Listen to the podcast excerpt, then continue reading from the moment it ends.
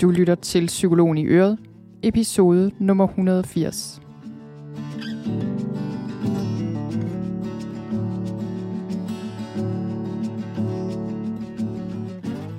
Velkommen til Psykologen i Øret. Jeg er psykolog Birgitte Sølstein, og Øret, det er dit.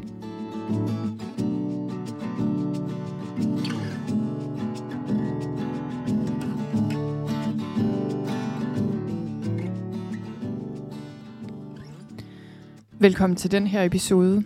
I dag der skal vi tale om stresstyper. Og øh, det her begreb med stresstyper, det er et meget uvidenskabeligt begreb, som jeg bruger i dag. Jeg har egentlig ikke så meget tendens til at nævne forskning her på min podcast, synes jeg ikke. Selvfølgelig nævner jeg øh, videnskabelige begreber, og, øh, men jeg synes egentlig generelt, så har jeg ikke så meget tendens til at nævne undersøgelser og forskning osv., og, og jeg tror, det er, fordi jeg ikke synes, det er så interessant, for at være helt ærlig. Altså mest, at jeg ikke synes, statistiske undersøgelser og tal på den måde er så super interessante. Ikke at det ikke kan bruges til noget, det kan det bestemt. Det er meget vigtigt, at vi har den type forskning. Men der er noget med det her med statistik og tal og generelle ting, og også øh, personlighedspsykologiske øh, undersøgelser og den slags ting, som jeg ikke synes er så frygteligt interessant af mange forskellige årsager. Men i dag vil jeg alligevel tale om stresstyper. Og det er fordi, at i mit arbejde med stress, jeg har arbejdet med stress i en hel del år efterhånden, og især de senere år har jeg været i kontakt med rigtig mange mennesker med stress. Der har jeg lagt mærke til, at der er nogle typer, der går igen. Og det skal ikke rigtig forstås på den måde, at jeg egentlig tror, at vi som mennesker er den ene eller den anden type, fordi det tror jeg faktisk ikke rigtigt. Jeg tror ikke rigtigt, man kan koge et menneske ned til en type. Faktisk øh, synes jeg tit, at jeg kommer frem til, at vi indeholder enormt mange modsætninger, og jeg tror, at vi alle sammen indeholder utrolig meget, som kommer til udtryk på forskellige måder, alt efter situationen og alt efter, hvem vi er sammen med og forskellige tidspunkter i vores liv. Ja, det er sådan, jeg ser på det overordnet set. Men så alligevel, så har jeg lagt mærke til, at der ligesom er tit en primær man kunne kalde det blokering, eller et primært problem eller udfordring, som det er vigtigt, at man får øje på, og som det måske også er vigtigt at begynde med, når man skal øh, få det bedre og arbejde sig hen et sted, hvor man øh, skal komme sig over stress, eller blive og ligesom forebygge, at man bliver stresset. Så det der med, at man identificerer det vigtigste og kigger på, okay, hvad er en vigtig ting, der er på spil her, og så begynder at arbejde med det, det fungerer tit som sådan en dominobrik, kunne man sige, hvor når man først får væltet den, så baner man vejen for store forandringer på kort tid, er min erfaring. Så det er altså en dominoeffekt på den gode måde, kan man sige. Og øh, det jeg har gjort her, det er faktisk, at jeg øh, har fundet seks stresstyper, og jeg, jeg fortæller om dem her, og så kan du se, om du ikke kan kende dig selv i i hvert fald en, eller sikkert flere af dem. Jeg kan allerede nu afsløre, at jeg kan genkende mig selv, især i et par stykker. Det er hyperaktive Helle og vrede Viola, men også et par af de andre, tror jeg, jeg har i ascendanten, eller hvad det hedder i astrologi. Men altså, de her stresstyper har jeg ligesom, jeg har lagt mærke til, at måske, jeg ved det ikke, igen yderst uvidenskabeligt, men 90% af alle de stressramte, i hvert fald, jeg har været i kontakt med, de falder ind under en af de her typer.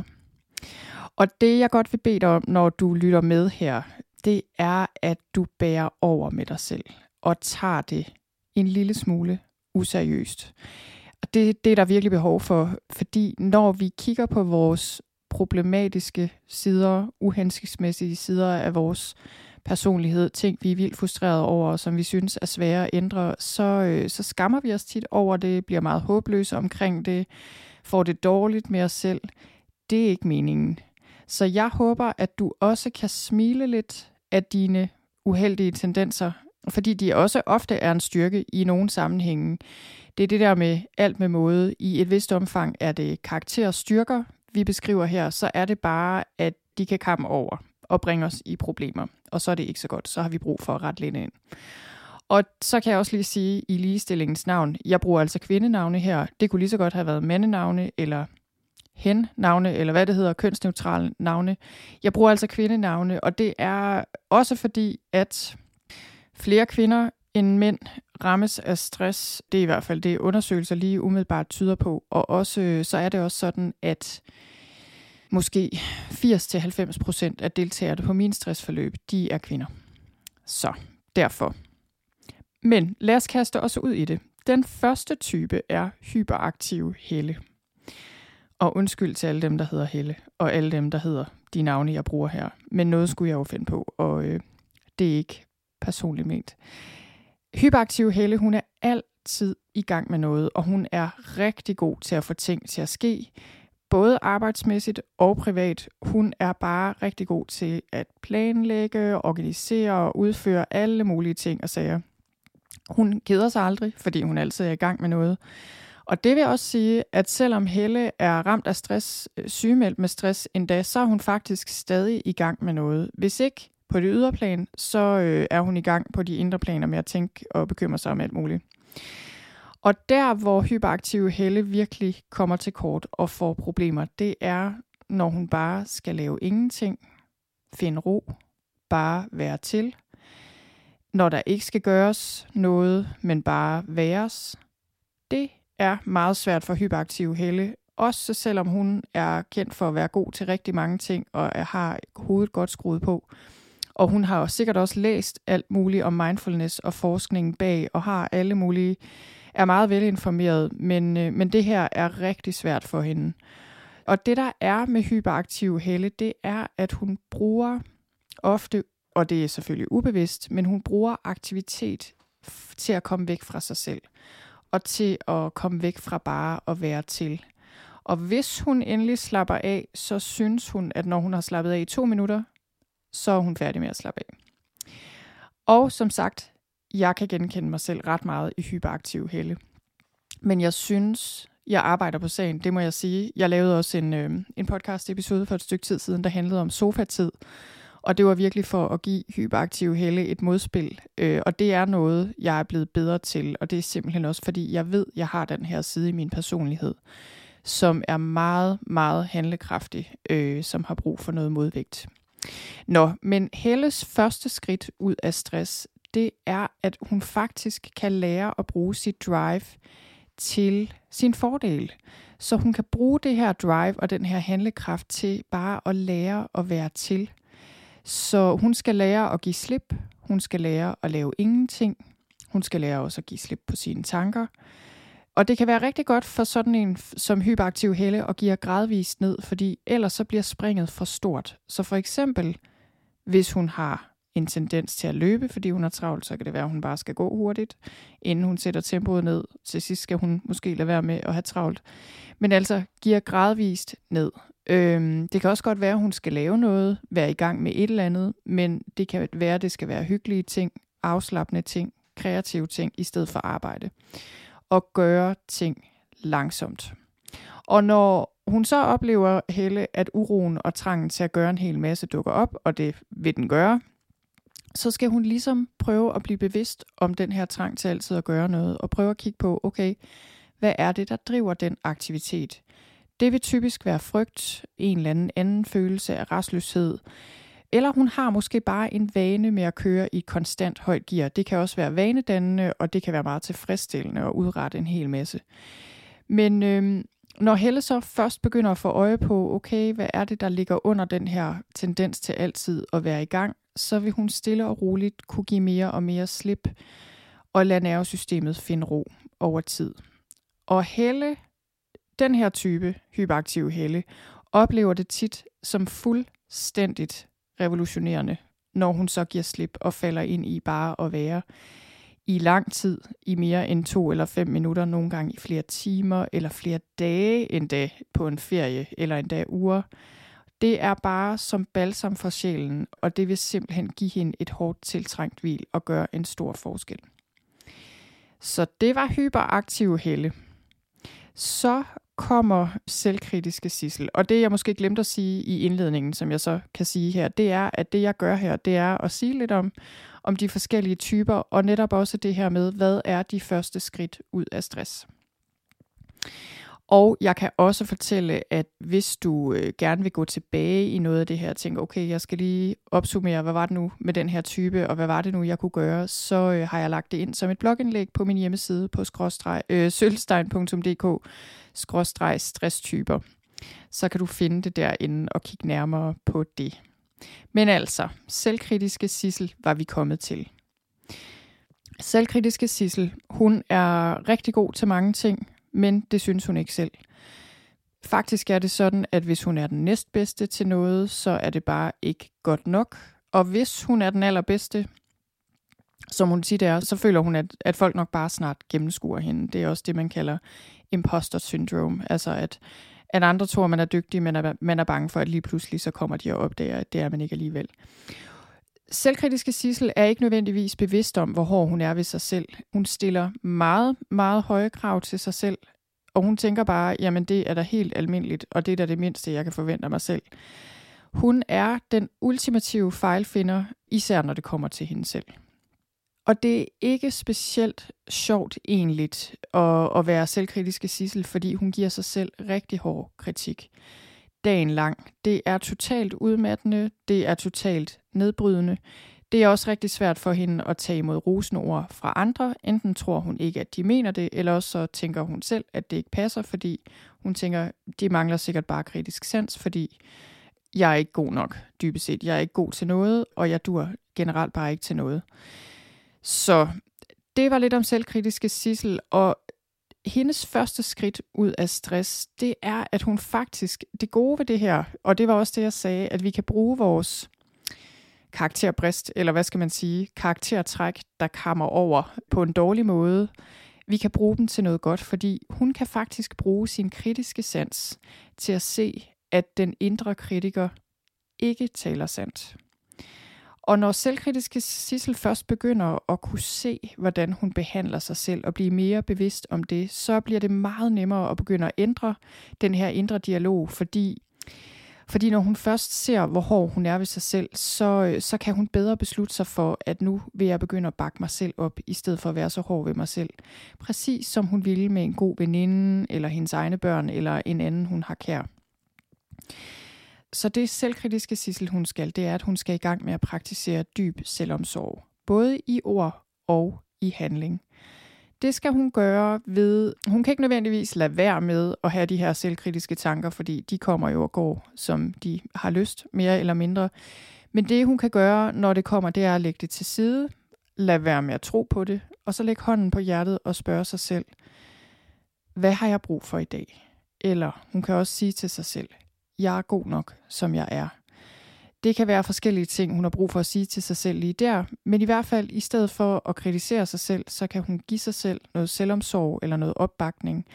Det kan være, at hun har brug for en buket blomster, venlige ord i spejlet, noget god mad og ringe til en et eller andet.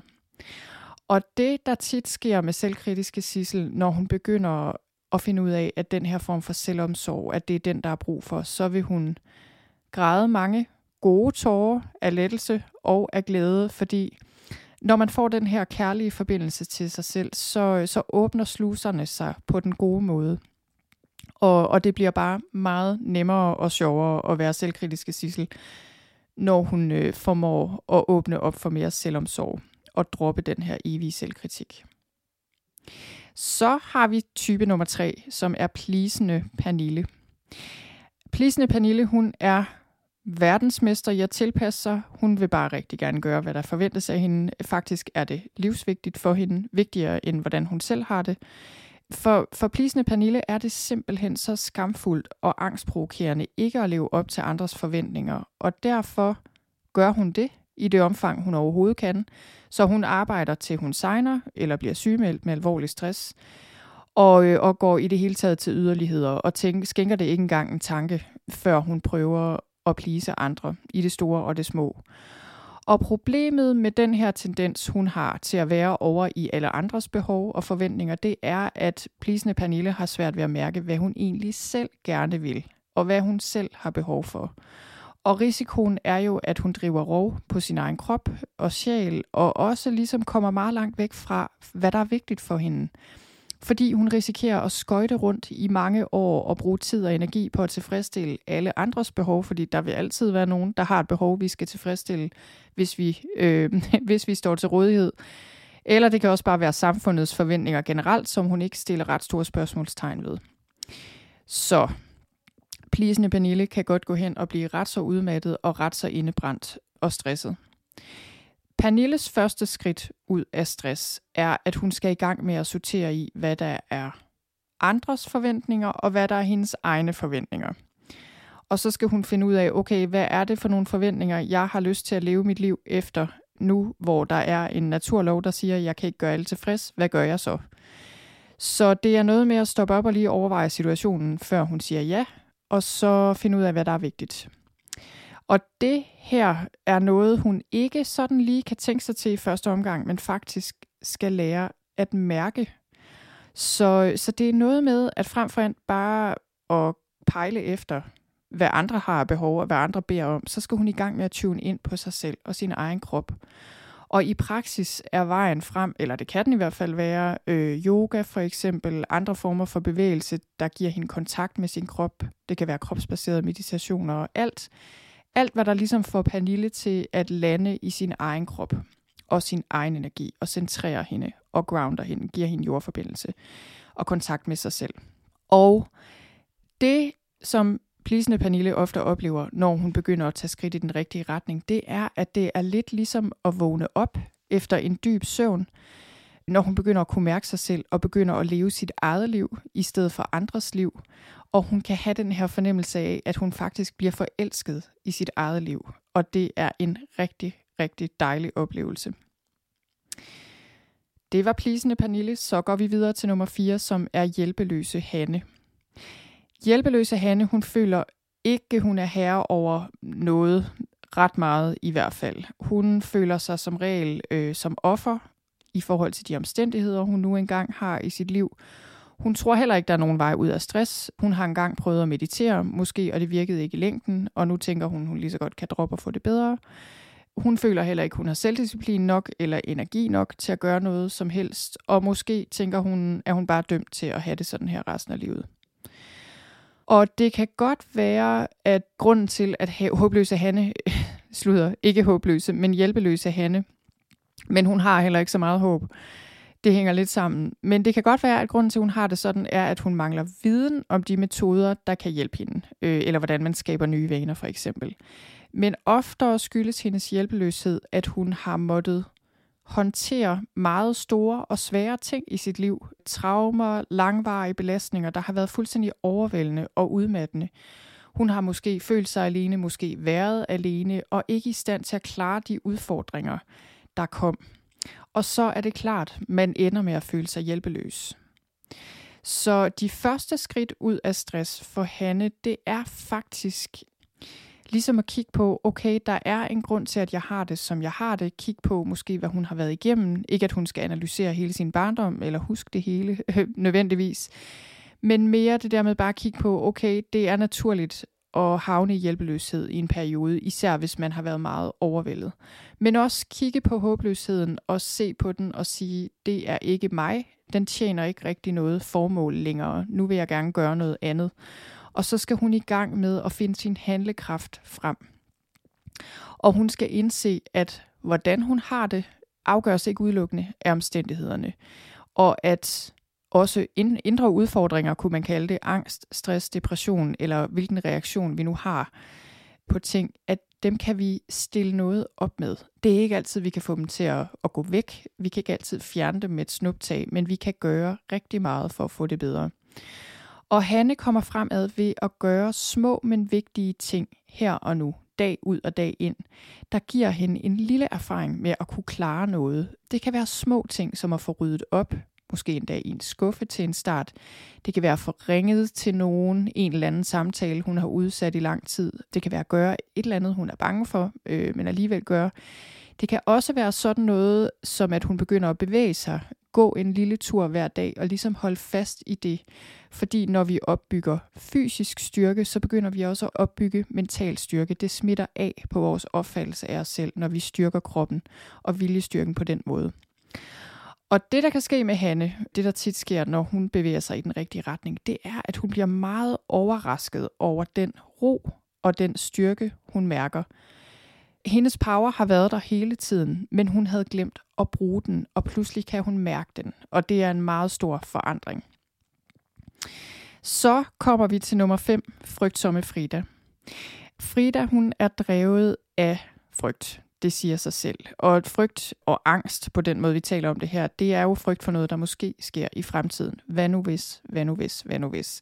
Det kan være andre menneskers reaktion på det, hun siger eller gør. Det kan være frygt for sygdom. Det kan være frygt for ikke at have penge nok engang i fremtiden. Der er ikke noget, som frygt som Frida ikke kan bekymre sig om i teorien. Så bekymring eller måske endda panik er en ting, der er meget, meget almindelig for frygtsomme Frida, og hun bruger Google som personlig assistent, når hun skal finde ud af noget, og det pisker hun selvfølgelig en stemning med, fordi der kan man finde alle mulige skræmmende informationer lynhurtigt. Og uanset hvordan frygtsomme Fridas liv ser ud på ydersiden, så har hun rigtig meget stress indeni på grund af al den her frygt. Og hun ved det godt, men hun kan ikke stoppe det. Det er ikke noget, hun gør med vilje. Hendes krop er i konstant alarmberedskab. Hun kan dårligt nok huske, måske, hvornår hun sidst ikke har været i frygt, hvornår hun sidst slappede af. Og Frida, frygtsomme Frida er generelt helt ude af kontakt med den her indre ro og dybere visdom, simpelthen fordi hendes frygt fylder så meget. Fridas første skridt ud af stress, det er, at hun har brug for at hente opmærksomheden tilbage fra alle de her frygtsomme tanker og måske kroppen, der er i alarmberedskab, og så bringe opmærksomheden ind i nuet.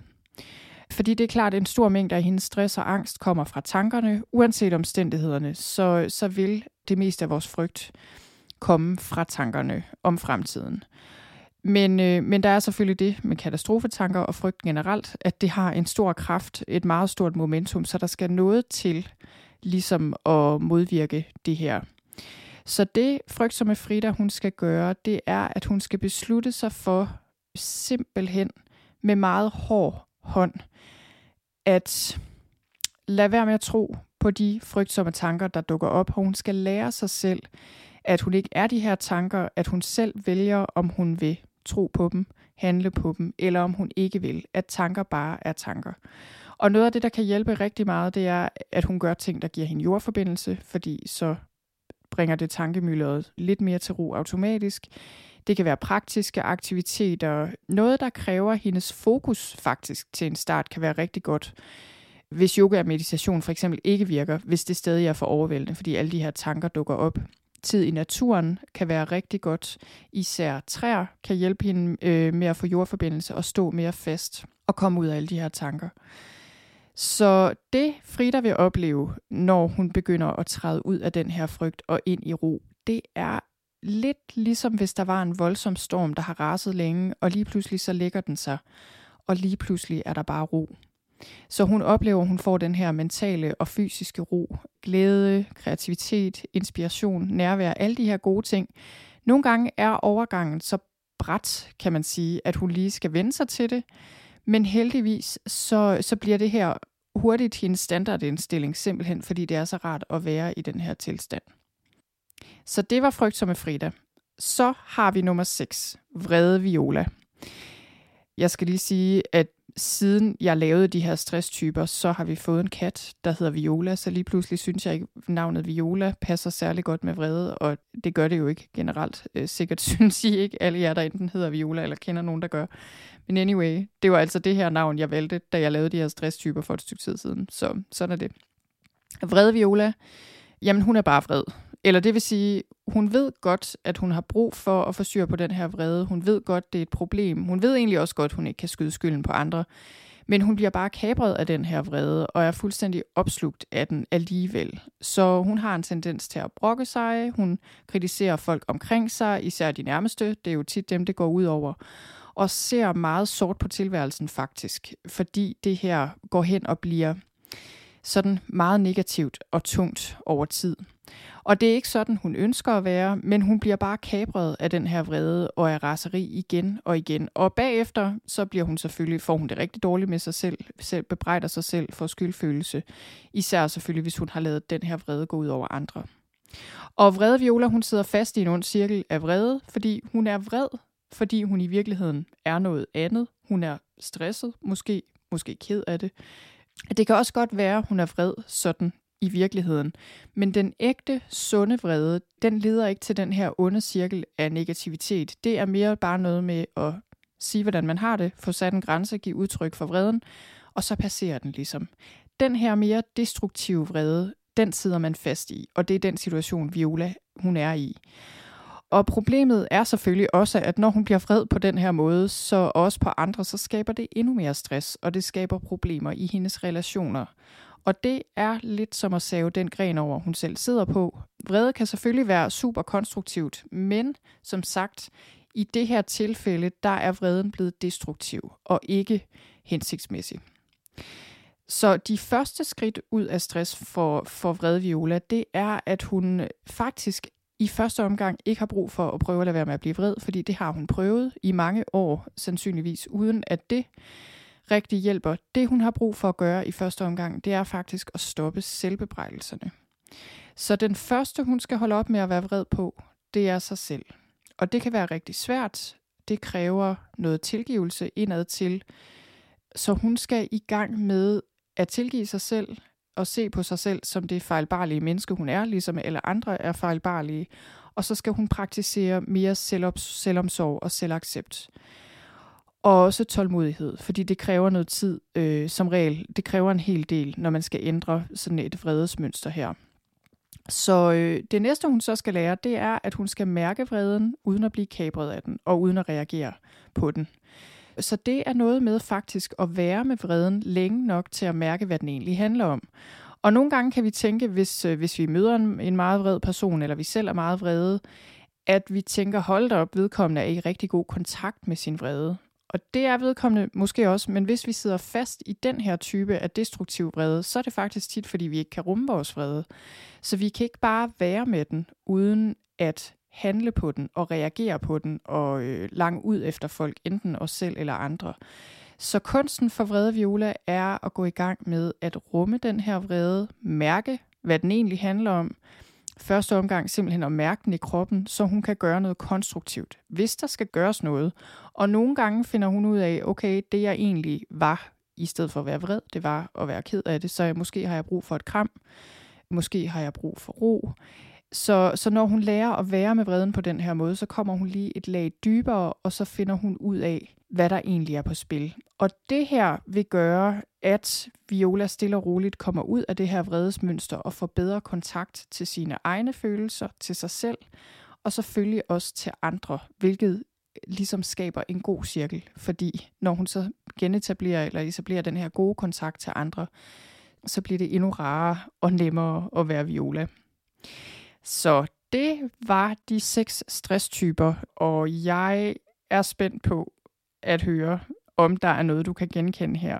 Det er der sikkert. Jeg ved i hvert fald, øh, som sagt, for mig er det hyperaktive Helle, og så også Frede Viola, som jeg især kan genkende mig selv i, og der er vi jo meget forskellige.